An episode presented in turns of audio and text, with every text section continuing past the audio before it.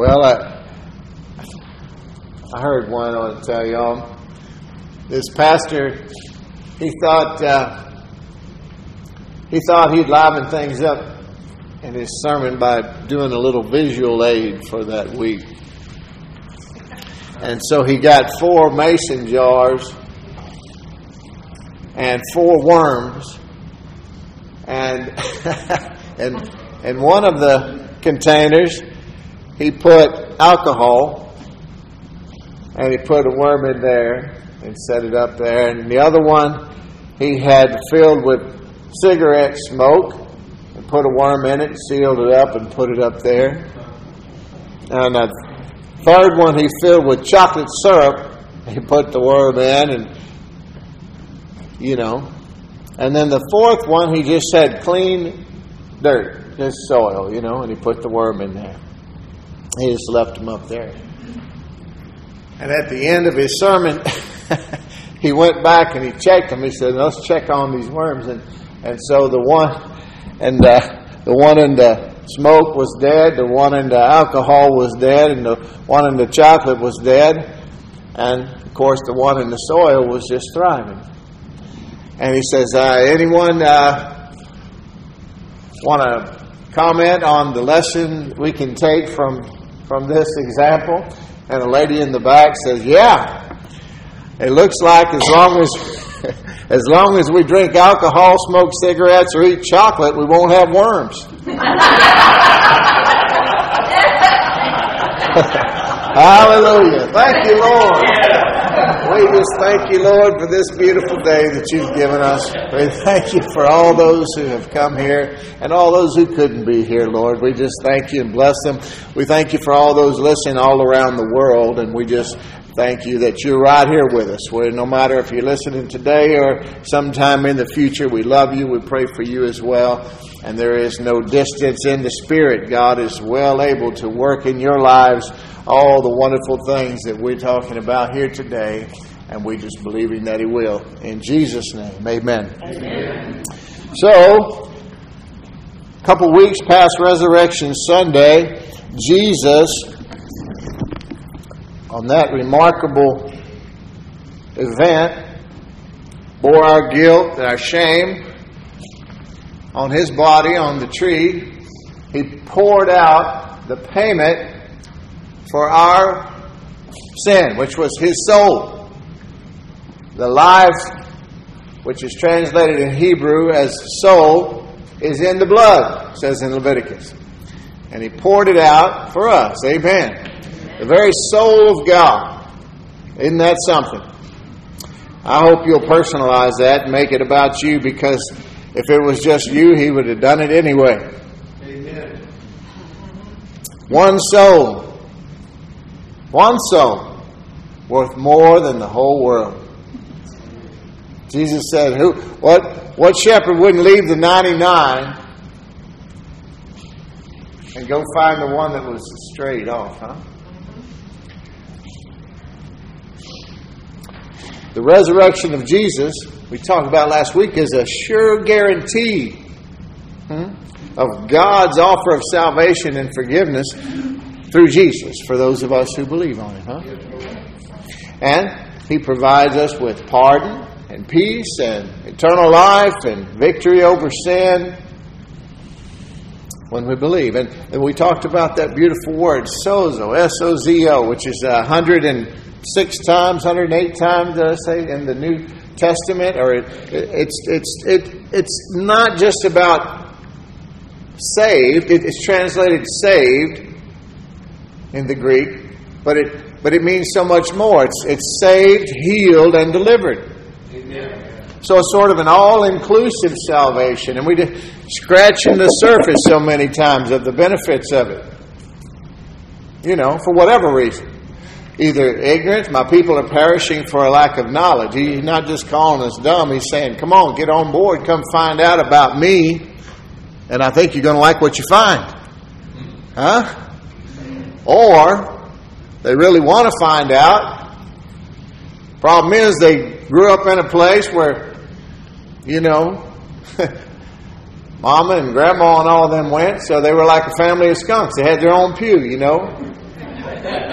But the preacher is telling them that, you know, well, God took, you know, I know your mom's only 38 and you're only six, but God needed your dad more than that you did, and He took him, you know, or He put this sickness on this one to teach him a lesson, or, you know, you're going through this strife or poverty or divorce to, to learn something. God's, God's doing something. Nobody can really understand, but that's all lies. It's all lies. And it's really a cop out, really. Because instead of pressing into God and, and embracing all the gifts of the Spirit and all of the revelation knowledge and all of the truth found in this Word, they just have to they just have to bypass a lot of it because they're living so far below it themselves. And God showed me, thankfully, hey, don't ever bring my truth down to your standard of living. Amen. Preach my word, and you, you all come up together, huh? Thank God. We can always get the full gospel, huh? They never stopped texting me 15 years. Sunday mornings, I've been in church.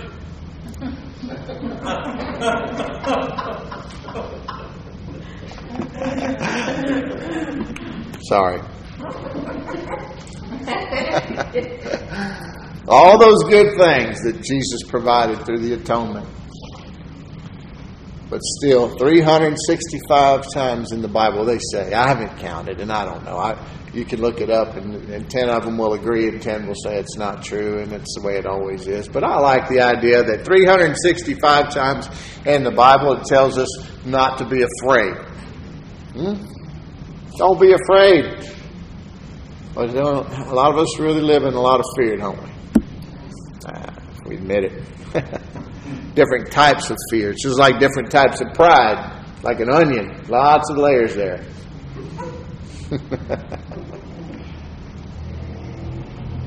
John 14, 27, one of my favorite scriptures. I have a lot of those, don't I? But Jesus, on the night of his betrayal, he, he gave them something very personal of his own, didn't he? He said, Peace I give to you. My peace I give to you.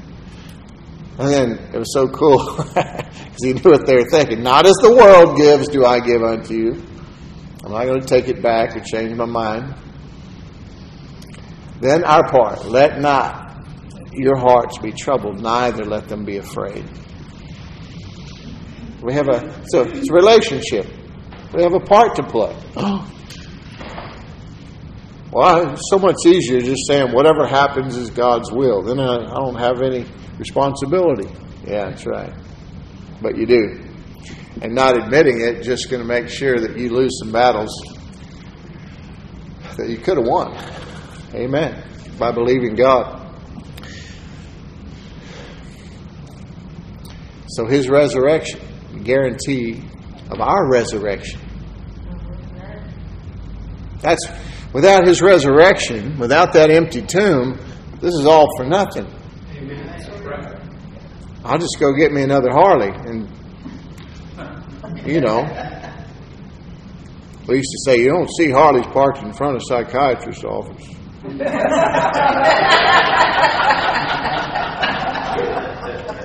I'd like to see more of them parked in front of churches, though. Hey, I'll bring mine next week. Praise God. Colossians 1:18 says, "And he, talking about Jesus, he is the head of the body, the church. He's the beginning, the firstborn from the dead, that in everything he might be preeminent." That's an amazing scripture. You know how I love types and shadows, and everything in the Old Testament is type and shadow of everything revealed or yet to be revealed in the New Covenant with Jesus, right? It's all pointing to Jesus. But even in the New Testament, they have some things that sort of they use they use analogies and parables and types and shadows to help us to use natural things that we understand to understand spiritual truths. Amen? That's what this scripture is doing here. He, the head of the body. Okay, so he was first in all of God's creation, right? He was here before any of this. He did this. Okay? But now, he's the first in the new creation. Made possible by God to those who believe in Jesus by faith. So the resurrection here, though, it's interesting to me that it's compared to uh, a natural birth. Our rebirth out of death is compared to a natural birth. It says, He's the head of the body, right? And what Paul's trying to do is comfort us and reassure us that so we have a resurrection to look forward to. So we see the resurrection of spiritual birth by looking at the type of, of a natural birth. So the head, not to be too graphic, but unless unless you were like me, you came out breech and you've been showing that part of yourself your whole life ever since. Normally, the head would come out first, wouldn't it? So the head has has crowned. The head has come out. That's Jesus. And now, what's guaranteed to follow? Us, the body.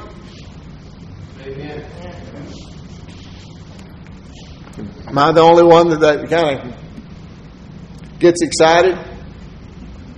Maybe it's just in the telling of it. That's exciting, folks. John 14, 19 says, Jesus said, Yet in a little while, the world will see me no more, but you will see me. Because I live, you also will live. What a blessed assurance, huh? See if we can get some bingo players in here. Come on. Praise God. Come on in. Bingo! Didn't work.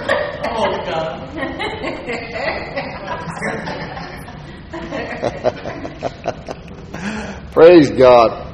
Philippians 3.10. I want to, I want to tell you that the, the resurrection of for believers isn't just a, a promise, it really should be our life's goal. Hmm? Yeah? Does that make sense? Let me see. Philippians 3:10 and through 14. Paul said, here's his goal, that I may know him. His goal was that he may know Jesus. Now, he'd already had an encounter with him, just like all of us to some degree, huh? But he really had one, didn't he? Yeah. And he said, That I may know him and the power of his resurrection, and may share his sufferings, becoming like him in his death, that by any means possible I may attain the resurrection from the dead.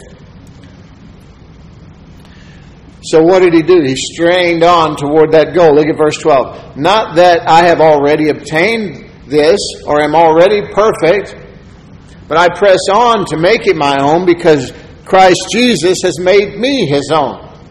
Brothers, I do not consider that I have made it my own, but one thing I do, forgetting what lay, lies behind and straining forward to what lies ahead, I press on toward the goal of the upward, for the prize of the upward call of God in Christ Jesus. Amen. I love that scripture it reminds you that there's no future in the past. It reminds me that God is a God of today. There's only one day with God is called today. Amen? And if you keep dredging up all the stuff that He's already forgiven you about, and I'm not saying you shouldn't go to Him when you have issues, when you when you make mistakes, when you have problems, you should. Because by talking to Him about it, it purges your conscience. Huh? He already paid the price for it, so just go to Him, get it dealt with. Lord, I dropped the ball right here. He's like, okay, you're good, let's go. Forward, forward, forward. You ever seen a guy in a football game that just lost 10 yards because he just decided he had to run backwards so far to make a loop around? It's like, well, dummy. You just. well, anyway. to live for Him and be raised with Him. That's our purpose. That's our resolve. Yeah? Philippians 121, Paul said, to live is Christ, to die is gain. He was having a quandary. He was in, in chains, in prison, but he was still ministering the gospel. And he knew that was beneficial for us, and thank God he did. He wrote over about half of this New Testament. Most of it from with, with chains on, you know. But he says to live is Christ, to die is gain. You see, death has lost its sting with us. Amen. We're not going to die, you know. It's not like some of these sad events you attend and oh, it's in a better place. And it's like, I don't think so. I'm not the judge, thankfully, but I'm pretty sure that you have to know Jesus. And uh, but those of us that do, that mean that we're perfect or better than anybody else. It just means we're fortunate enough that He reached into our lives and grabbed hold of us, and we made a faith response to what He's provided by grace.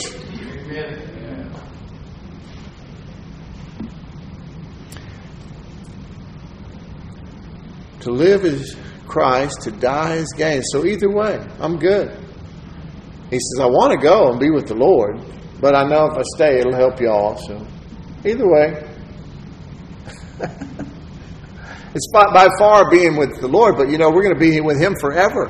Amen. We only get to be here for a flicker. Mm-hmm. So let's talk about that a little bit. Let's talk about the, the living, the we have entered into eternal life, so there's living forever, but I'm talking about living while we're here. Not just, oh, someday when we get up yonder. Just hold on. No. Jesus said, I came that you might have life and have it more abundantly to the full. And John, under the power of the Holy Spirit, said, Beloved, I, I wish above all things that thou mayest prosper and be in good health, even as thy soul prospers. God says, I rejoice in the prosperity of my servants. Well, one of those prosperity preachers. Yeah, absolutely. You know why? Because the Bible says that I am blessed to be a blessing. Now, I've been wealthy and I've been poor as they come. And when I was as poor as they come, it was really hard to be a blessing to anyone. Just treading water, you know. I didn't have a lifeline to throw anybody because I was looking for something floating in the water myself to hang on to. So if I ever say, Lord, you've done enough, I'm just, I'm, I'm good. Really? That means you thought it was all for you. Get all you can, can all you get, and sit on you can. No. No, no, no. I'm a kingdom builder. I'm just a recruiter here. Mm-hmm. Ambassador a visitor from a king in a faraway land, huh? I can tell who read my book by saying that. I wonder I don't have very many reviews on Amazon. Hey, they're all good though.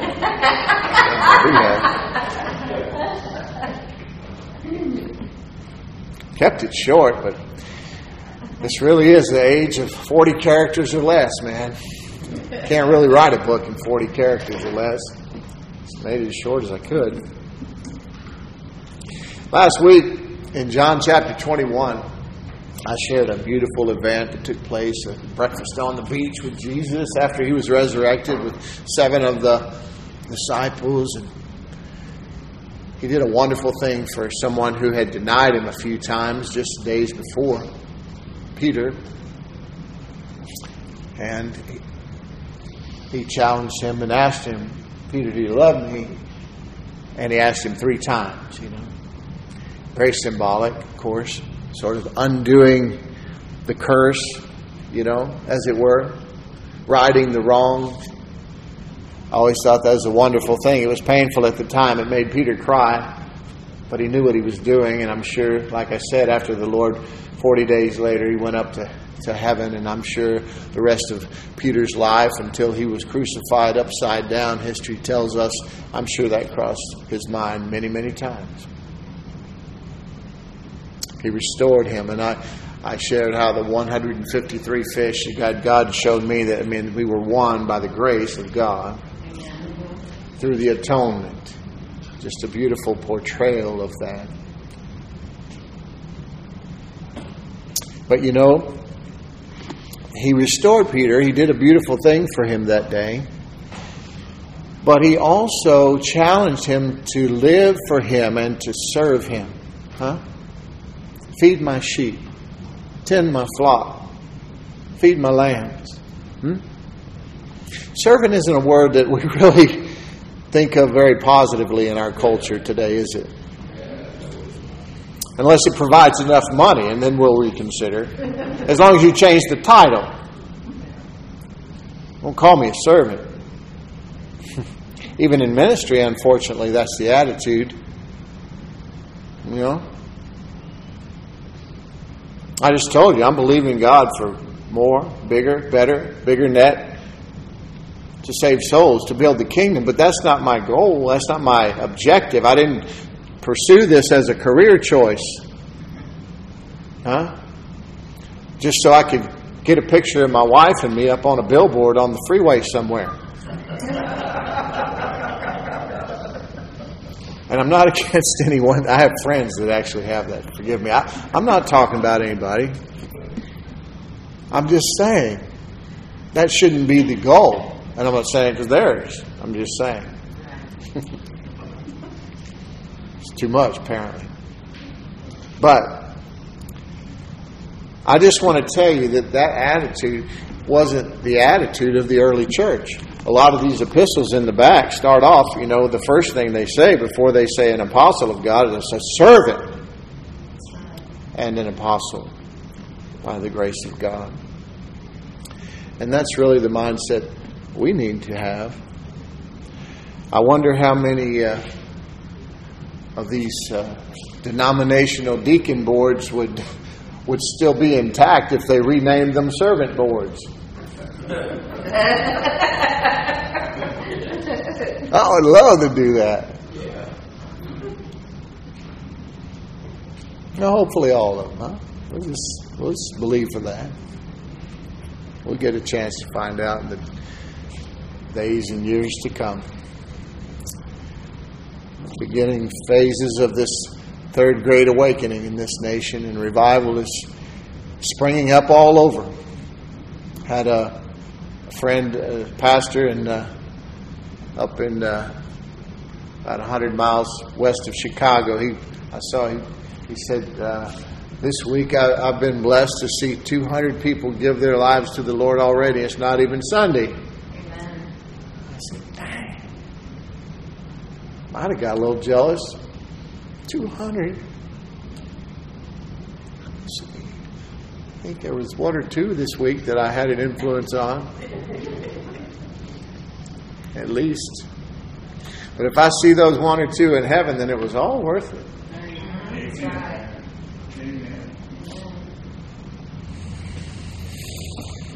Servanthood isn't easy, folks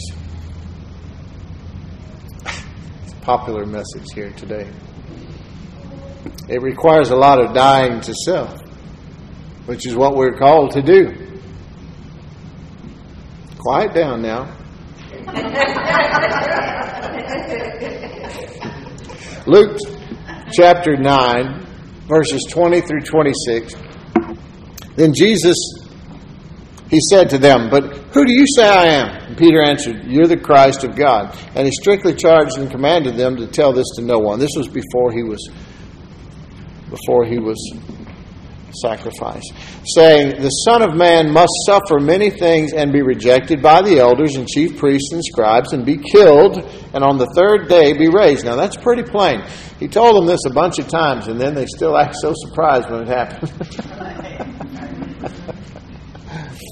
And he said to all, If anyone would come after me, let him deny himself and take up his cross daily and follow me. For whoever would save his life will lose it, but whoever loses his life for my sake will save it. And what does it profit a man if he gains the whole world and loses or forfeits himself or his soul? For whoever is ashamed of me and my words, of him will the Son of Man, that's Jesus, be ashamed when he comes in his glory and the glory of the Father and of the holy angels. It's one thing for us to say that we love Jesus, it's another thing to truly commit to serve him. And I just have been pondering this, and I said, Well, Lord, if that's what you want me to minister on today, I don't want to. And then I thought of six more sermons on the way to church. but he kept pointing me back to this, and I said, Well, okay. See who else we can run off.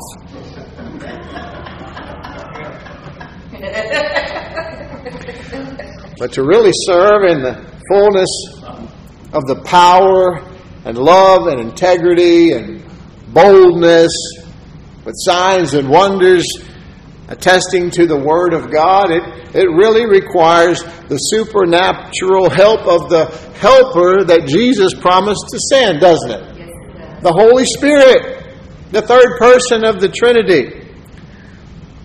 Someone who isn't allowed in a lot of churches. Right, right.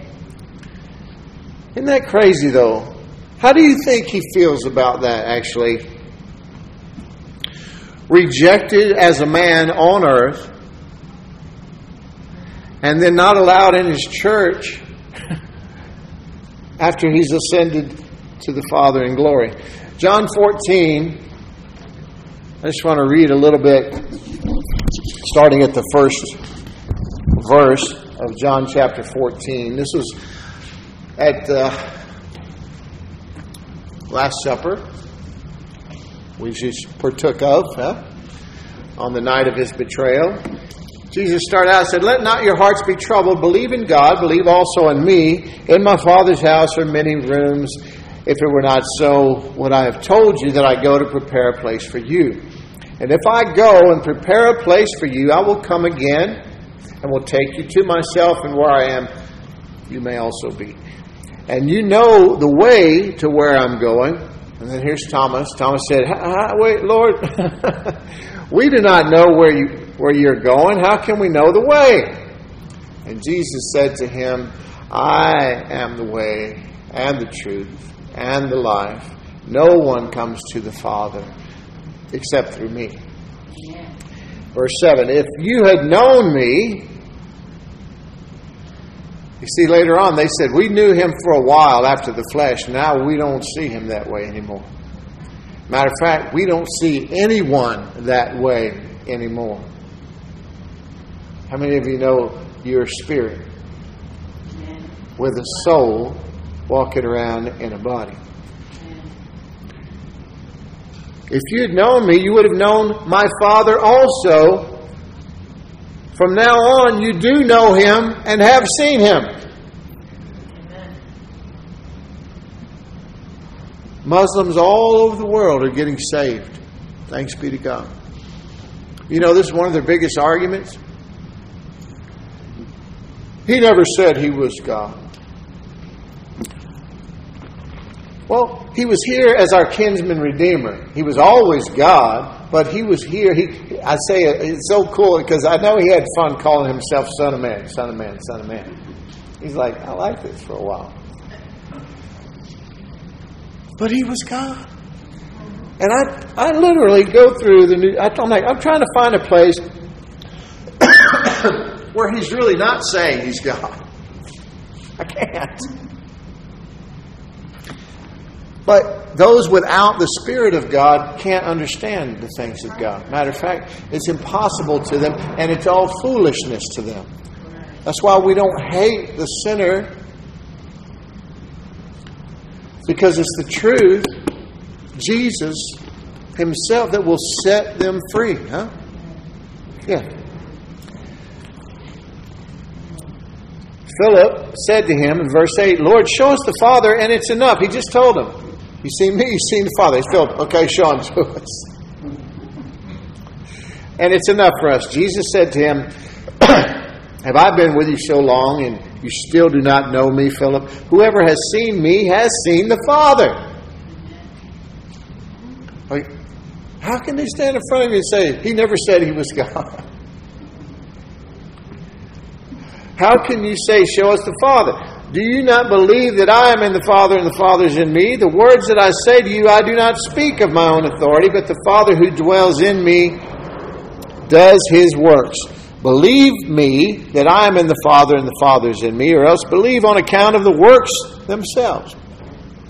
Truly, truly, I say to you, whoever believes in me will also do the works that I do, and greater works than these will he do because I'm going to the Father.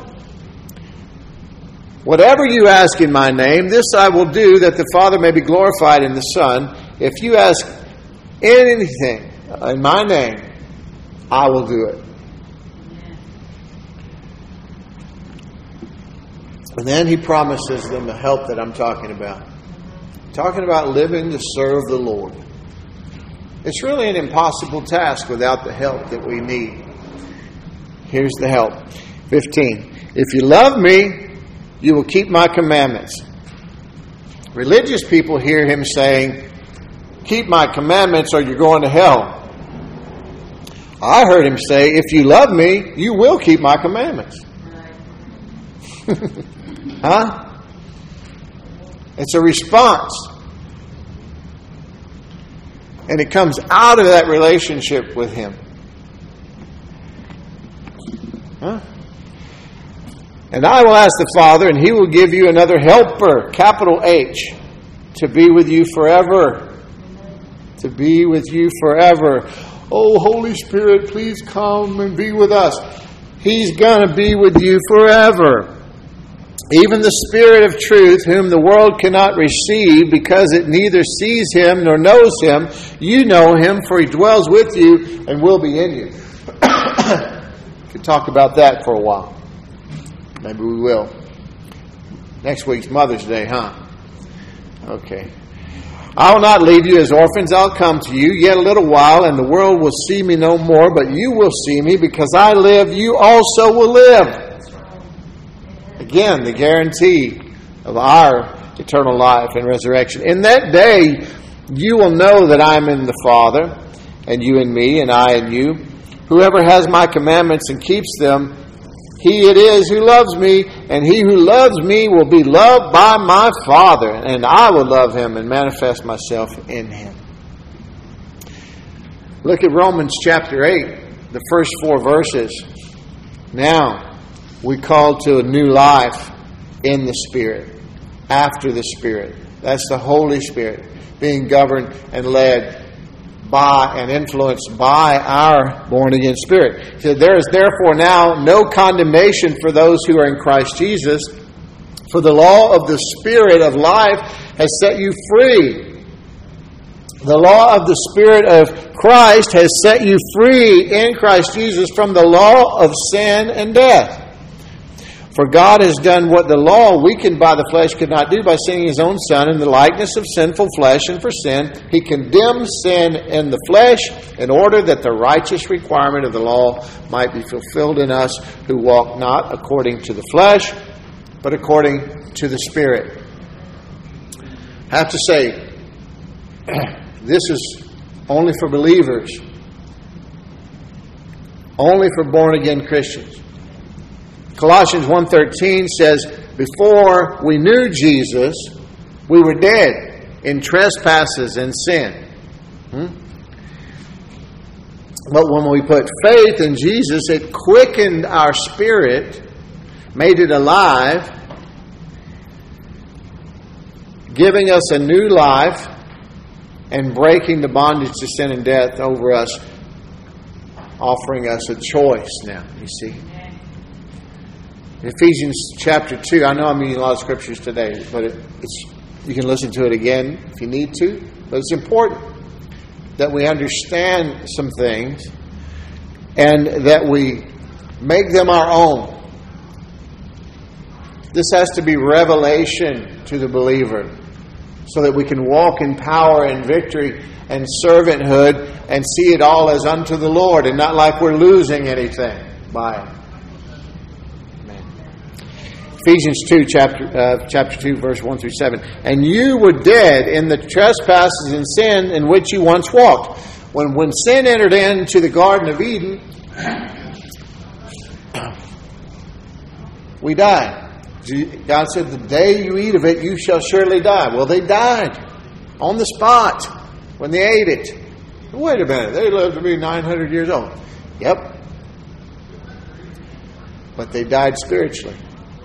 That's why we have to understand 1 Thessalonians 5.23. We are spirit, soul, and body. Told the woman at the well, John 4.24, God is spirit, and those who worship him must worship him in spirit and in truth. Hmm. Okay.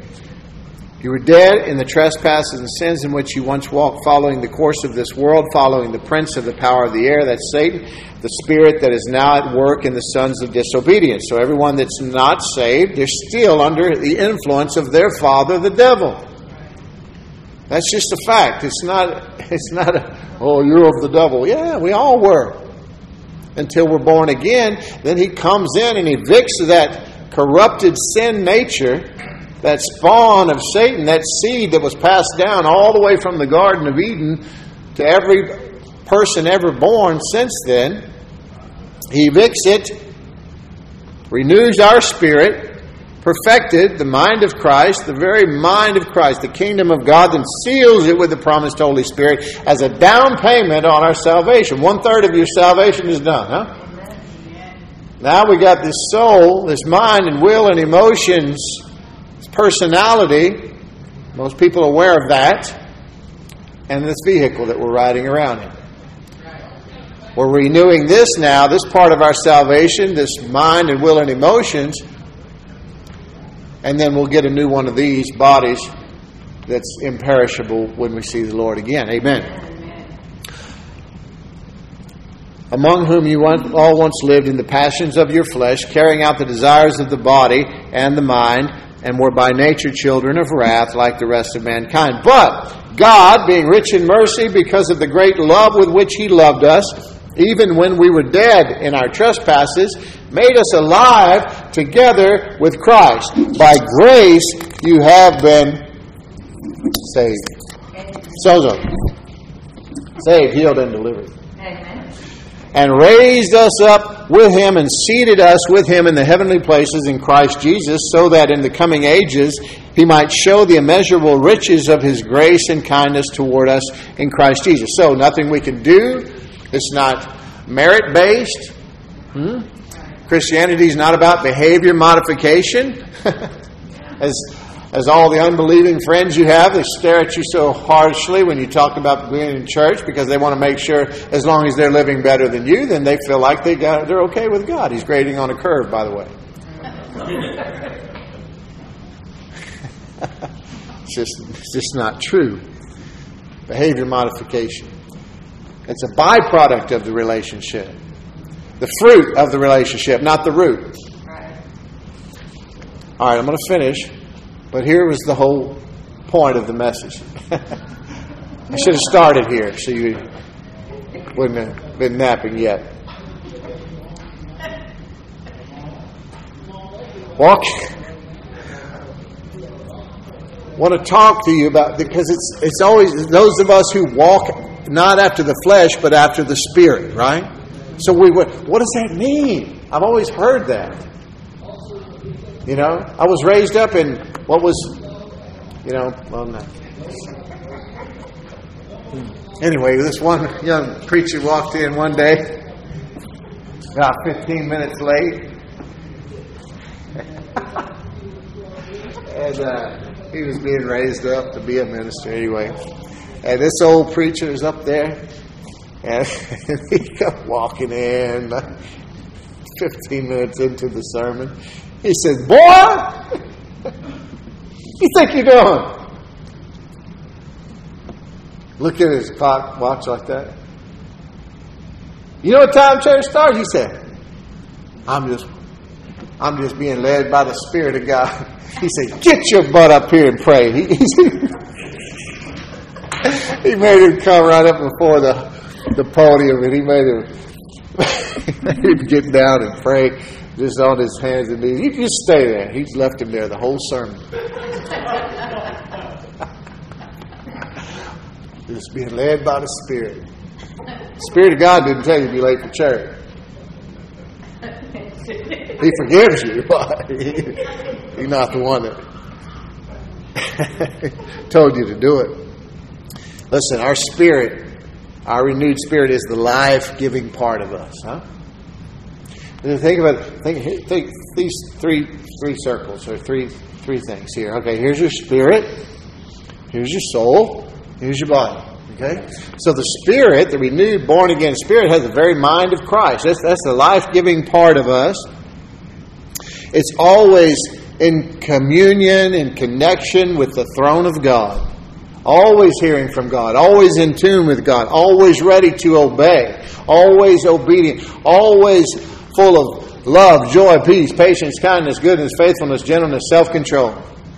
The problem is you cannot discern what's going on in your spirit with your natural senses. Huh? It's uh, reflected in this word, which was written by the Holy Spirit. And with His help and guidance, we can come to know and to understand. I always love Ephesians 5 and dime, the 5.10. It says, find out what pleases the Lord. That means we can. And as soon as we agree with God, the more we begin to be conformed to the image of Jesus. Huh? And so people say, well, I look this way and this. Like I say again, okay, you're, you're, you're thinking after the flesh. We're spirit with a soul and a body.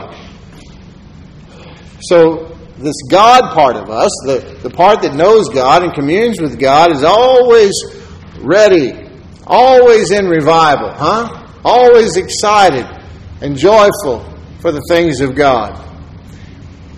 Humble, amazing, only seeks to glorify the Father and the Son.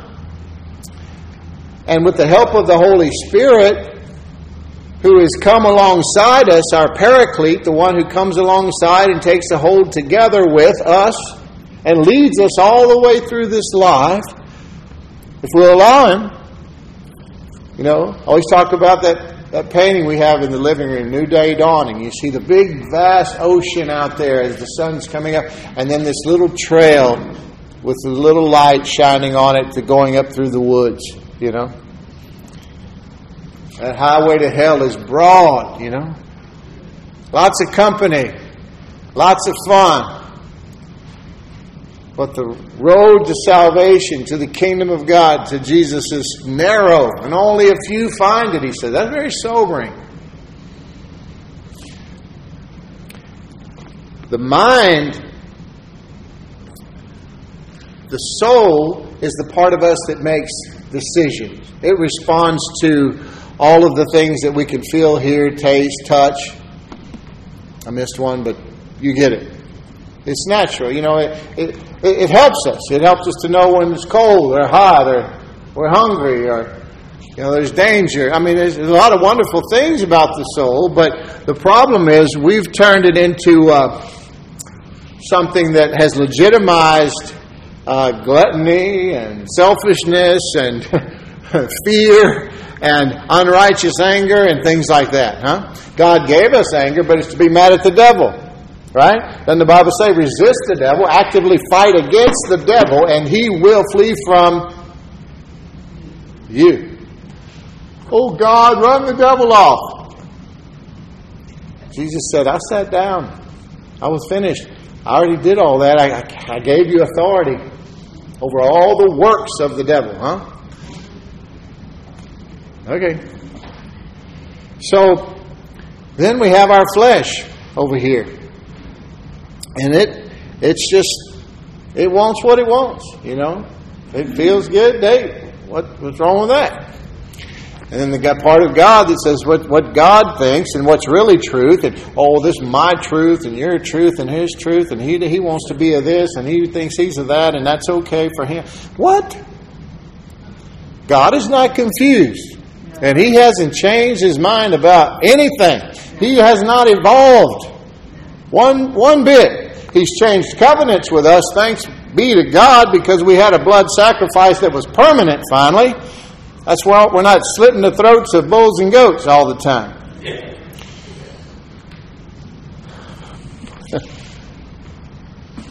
when we listen to our spirit, we partake of all the inheritance of Christ. Huh? What's that? Everything provided through the atonement, through the cross of Jesus Christ, is in our born again spirits, on account for us. Prosperity is there waiting for you. Health and wholeness, peace of mind, all there waiting for you. All the love, joy, and peace you'll ever need. All the forgiveness, everything. All there on account. But you have to draw from that well. You have to focus on the truth of God's Word, but there's an option. I'm talking about our soulish realm, focusing our mind and will and emotions what we're magnifying, focusing on the Spirit of God, the Word of God, the truth of God's Word. I came that you might have life and have it more abundantly. My God shall supply all my need according to His riches and glory. As I sow, He is going to return to me a harvest of whatever I sow. Everything in this life is in seed form. Yes, it includes money, but it's also peace. It's also love. It's also friendship. It's also kindness and goodness. It's all the things in this life, whether tangible or intangible, whether physical or emotional, all in seed form. That's why Jesus said, if you don't understand this law of sowing and reaping, the parable of the four soils, you're not going to understand anything that I teach.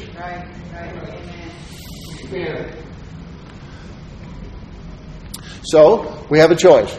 Focus on this or focus on this flesh, which says, I'm sick, I'm hungry. Okay, feed it. Nothing wrong with that. In proportional amount. But I'm angry, I hate, you know? No. Wait. My spirit the Bible, God says, love those who persecute you, pray for them. Huh? Nah, you justify. Nobody has to put up with that. So you got friends in both camps too. Well, some, most of us, we should, or people uh, that we know. But I'm here to tell you today which one is really your friend. Not the one that's going to agree with you when you call to talk bad about your husband or your wife or your boss and tell you everything that makes your flesh feel better. The real friends, are the one that say, Oh, I'm so sorry. They, they do have compassion. they will cry with you and laugh with you. And then they're going to point you back to what the Word says about it. What there's 8,000 promises in here, sweetie. They all yes and amen to us in Christ. What's the Lord say? All right, we're going to believe together. I'm going to stand with you. We're, this is, we're going to we're going to win this thing together. Where two or three are gathered in my name, there I am in the midst. The power of agreement. We're going to pray together. We're going to pray for you. We're going to pray for this situation. We're going to pray for your boss. We're going to pray for that person being mean to you. We're going to pray for your husband. We're going to pray for your marriage. We're going to pray for anything that is bothering you. And we're just going to give it all to God. And we're going to leave it there. And we're going to keep on believing until we receive, until we see the result. Huh? Jesus said, Believe that you have what you pray for when you pray, and you shall have it. Huh? That's the way the kingdom works. sow the seed, then there's what? Jack and the Beanstalk, automatic one mile high fruit and plant? No. There's the seed, then the kernel, then the full head. And the, so there's seed, time, and harvest. You can't go dig up the seed See if it's producing. You have to trust God. When I return, will I even find faith in the world? Jesus said. Our faith is what is the hand that reaches out and takes hold of everything that Jesus has provided by grace. And Jesus said, if you have a servant who comes in from the field, do you say, oh, chill out, kick your feet up, here, let, let me get you something to eat? No. You say, first, you you you bring me some food and you, you take care of the needs here in the house and then you can go rest or whatever. Oh God, see you, you got to be careful to even preach that these days. Jesus said it. He's comparing God Himself in the third person of the Trinity, the Holy Spirit, and our faith as a servant. Because that's what He came for. He come to fool around. He came to come alongside you and take a hold together with you against all the trials and tribulations and giants and roadblocks and obstacles that come against you in this life.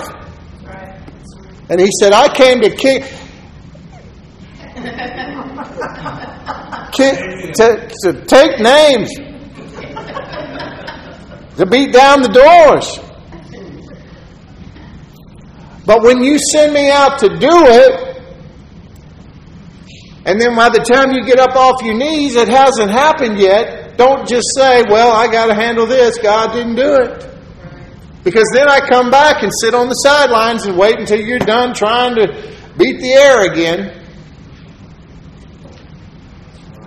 You send your faith out to accomplish what God has promised you in this word, and you wait, yes.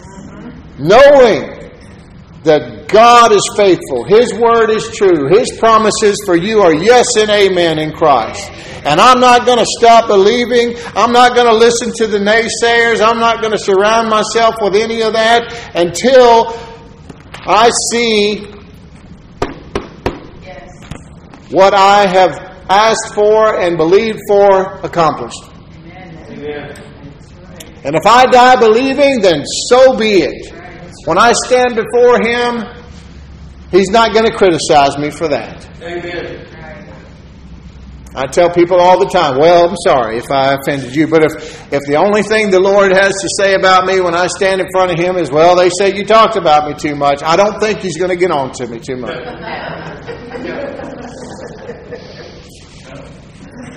Just want to tell you about what made a difference in my life, huh?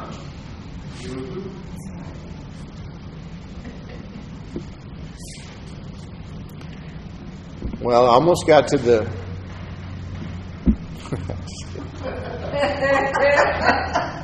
the Lord blessing you today. You know He loves you. Yes.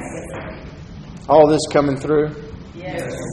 All seed, you know. It's in seed form. I pray that it's gone deep into your heart, the garden of your of your life.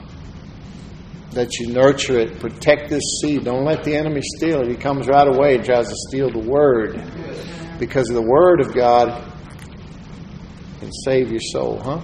Let it take root. Let it bear fruit. Meditate on these truths. Listen to the message again if you need to. Write down the scriptures and, until the light bulb goes off, and then you don't have to say, I heard this from Pastor Will. About the third or fourth time you tell it, it'll just be your own. Hmm? That's what I always tell people. I'm going to give you credit a couple times. That was cool. After that, it's mine.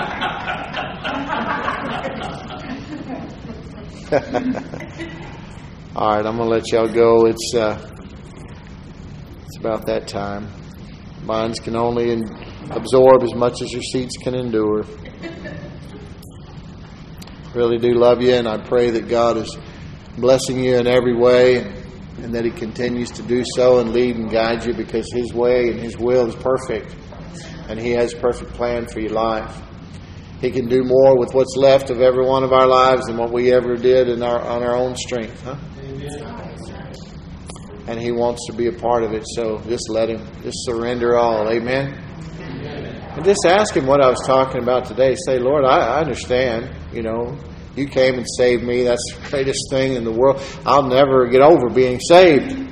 But you called me to be a servant. And I don't really know what that looks like. I mean, I don't even see a open position open for that, you know. I mean, just talk to him like you would anybody that you care for and you think cares about you. And watch what he does, man. He'll show off for you in ways that are really cool. Amen. Let's pray. Heavenly Father, thank you for loving us so much. Thank you for teaching us and growing us up and, and maturing us in your word and in our salvation. Lord, we don't want to just be saved and stuck. We don't want to just be get dipped and and say good and wait till we see you. We want to we want to contribute. We want to help build the kingdom of God, populate heaven and vacate hell. Lord, we can do that in whatever vocation we're in. That's just what we do. This is who we are. Help us to see what that looks like. Help us to learn how to evangelize the world in our way. We don't all have to be preachers, but the preacher told me this week, Lord, that he, he's raising us up to do the work of the ministry.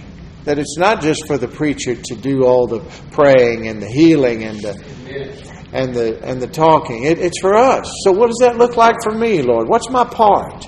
And is this where I'm supposed to be planted? If it is, then then let the pastor know so he can put me to use, Lord.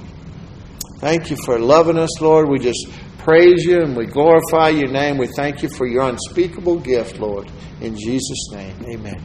amen. Yes.